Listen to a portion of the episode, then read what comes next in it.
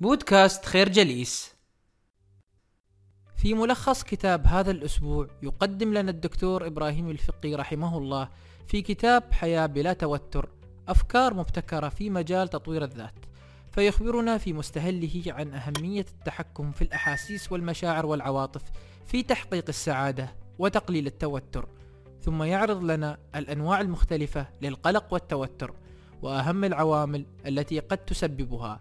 كذلك يشرح في هذا الكتاب أهمية فكرة كن نفسك، والتي تعني أنك شخص مميز وفريد ومختلف عن جميع البشر الذين أتوا قبل أو سيأتون بعدك. وأخيرا يسرد الكاتب أهم عشرة أمور تساعدك في أن تعيش بلا توتر وقلق، والتي من خلالها ستستطيع العيش بسعادة. نتمنى لكم متابعة ممتعة ومفيدة. ذهب شاب إلى حكيم صيني باحثا عن سر السعادة، وبعد مشقة السفر وصل الشاب إلى بيت الحكيم وقرع الباب. فتحت له سيدة عجوز واستقبلته وأدخلته صالة المنزل، ثم طلبت منه أن ينتظر فيها حتى يأتيه الحكيم، ولكن طال انتظاره ومرت أكثر من ثلاث ساعات.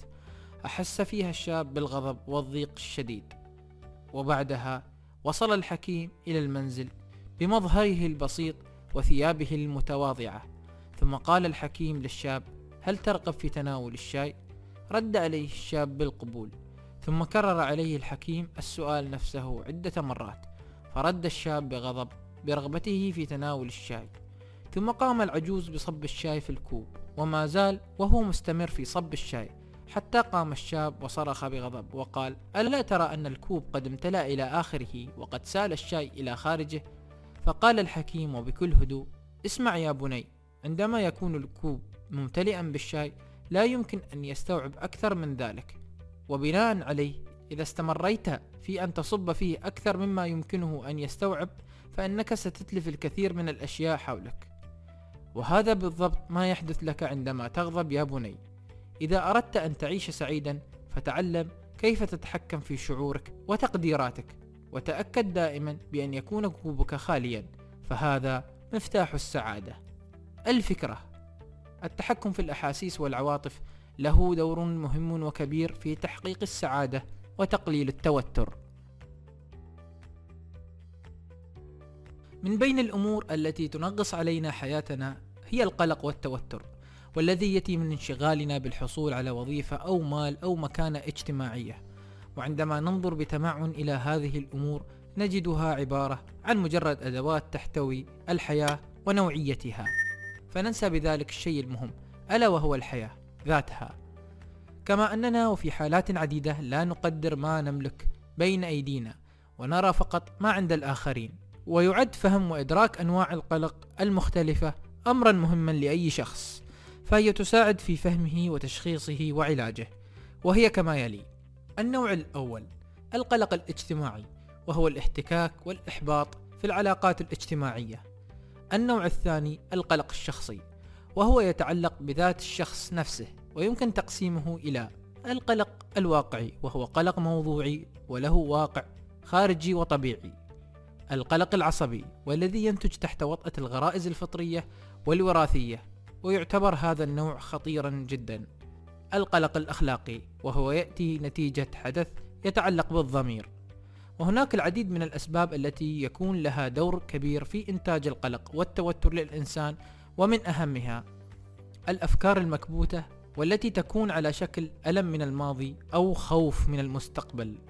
الرغبات والاحتياجات والتوقعات الغير محققة، سواء كانت في العلاقات أو الإنجازات أو الممتلكات أو المظهر أو الشهرة. العوامل الحيوية، مثل إثارة الجهاز العصبي الذاتي، والذي يؤدي إلى ظهور العديد من الأعراض الجسدية على الإنسان. العوامل الوراثية، والتي تم الحصول عليها من الوالدين. الفكرة: إن أكثر من تسعين بالمئة مما نتوقع أن يكون سلبيا ويسبب لنا القلق لا يحدث على الإطلاق. أما العشرة الباقية فهي أشياء لا يكون لدى الإنسان القدرة على التحكم بها، كحالة الطقس أو موت شخص قريب. يخبرنا الكاتب عن أهمية فكرة كن نفسك، والتي تعني أنك شخص مميز وفريد ومختلف عن كل البشر الذين أتوا قبل أو سيأتون بعدك. فمثلا تشارلز تشابلين، أحد أهم الشخصيات في تاريخ صناعة السينما، طلب منه أحد المخرجين في بداية حياته المهنية أن يقلد أحد الممثلين المشهورين، وقد فشل فشلا ذريعا في ذلك، ولكنه عندما ابتعد عن تقليد الآخرين وكون هويته المستقلة والفريدة حقق نجاحات مذهلة في عالم السينما، وأصبح من أهم الأيقونات الكوميدية في التاريخ. كذلك يبين الدكتور إبراهيم الفقي أهمية تحويل الخسائر إلى أرباح، فالجاهل هو من يجعل من المصيبة مصيبتين، أما الذكي هو من يرى دائما من الزاوية الإيجابية. فقد قامت قبيلة قريش بإخراج الرسول صلى الله عليه وسلم من مكة، فأقام دولة في المدينة المنورة، كما أنه تم وضع أحد الفقهاء في سجن بقعر بئر لعدة سنوات، فأخرج عشرين مجلدا في الفقه. الفكرة: من الضروري أن تفهم وتدرك فكرة كن نفسك، وحاول دائما أن تكون ذو نظرة إيجابية في مختلف جوانب الحياة. يخبرنا الدكتور إبراهيم الفقي بمجموعة من الأسباب التي تساعد في أن نعيش بلا توتر وقلق، كما أن اتباعها يساعد وبشكل كبير في تحقيق السعادة. من أهم هذه الأسباب: أولا، الارتباط بالله عز وجل، أي ببساطة أن تفعل كل ما تؤمر به وأن تبتعد عن كل ما نهاك الله عنه. ثانيا، قوة القيم العليا، والتي تتمحور حول صفات الإخلاص والصدق والمحبة والتسامح. ثالثا، نقاء النية والضمير والرضا التام، فقد قال رسول الله صلى الله عليه وسلم: عجبا لأمر المؤمن، إن أمره كله له خير، وليس ذلك لأحد إلا للمؤمن، إن أصابته سراء شكر فكان خيرا له، وإن أصابته ضراء صبر فكان خيرا له. رابعا، إدراك وتقدير الأركان الذاتية والعمل عليها، وهذا يعني أن بداية التغيير تحدث من إدراكك بطريقة تفكيرك، فتدرك بأنك قوي وتتمتع بصحة جيدة، وأنك واثق من قدراتك ونفسك، وأنك تستطيع أن تحقق كل ما تصبو إليه من أحلام وإنجازات وسعادة. خامسا، الاتزان في الأركان السبعة، وهي الصحي والروحي والشخصي والعائلي والمهني والاجتماعي والمادي. وهناك أربع أسئلة تساعدك في تشخيص نفسك في كل ركن من هذه الأركان، وهي كما يلي: السؤال الأول: أين أنا الآن؟ السؤال الثاني: ماذا تريد؟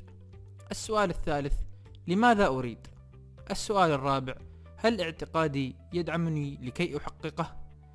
سادسا، السلام الداخلي والراحة النفسية، فالسعادة مصدرها الحقيقي هو القلب، ومن المهم جدا أن ننظف قلوبنا باستمرار من كل الشرور والمنغصات والأحقاد، وبالتالي نحيا براحة وسلام.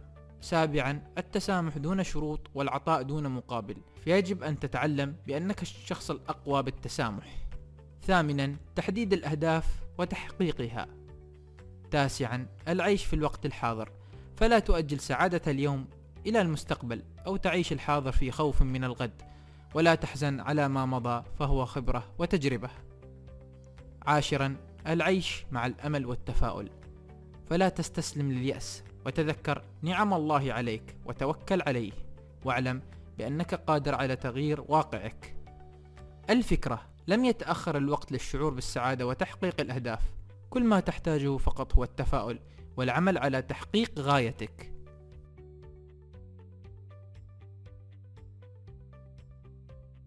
نشكركم على حسن استماعكم، تابعونا على مواقع التواصل الاجتماعي لخير جليس، كما يسرنا الاستماع لآرائكم واقتراحاتكم، ونسعد باشتراككم في البودكاست.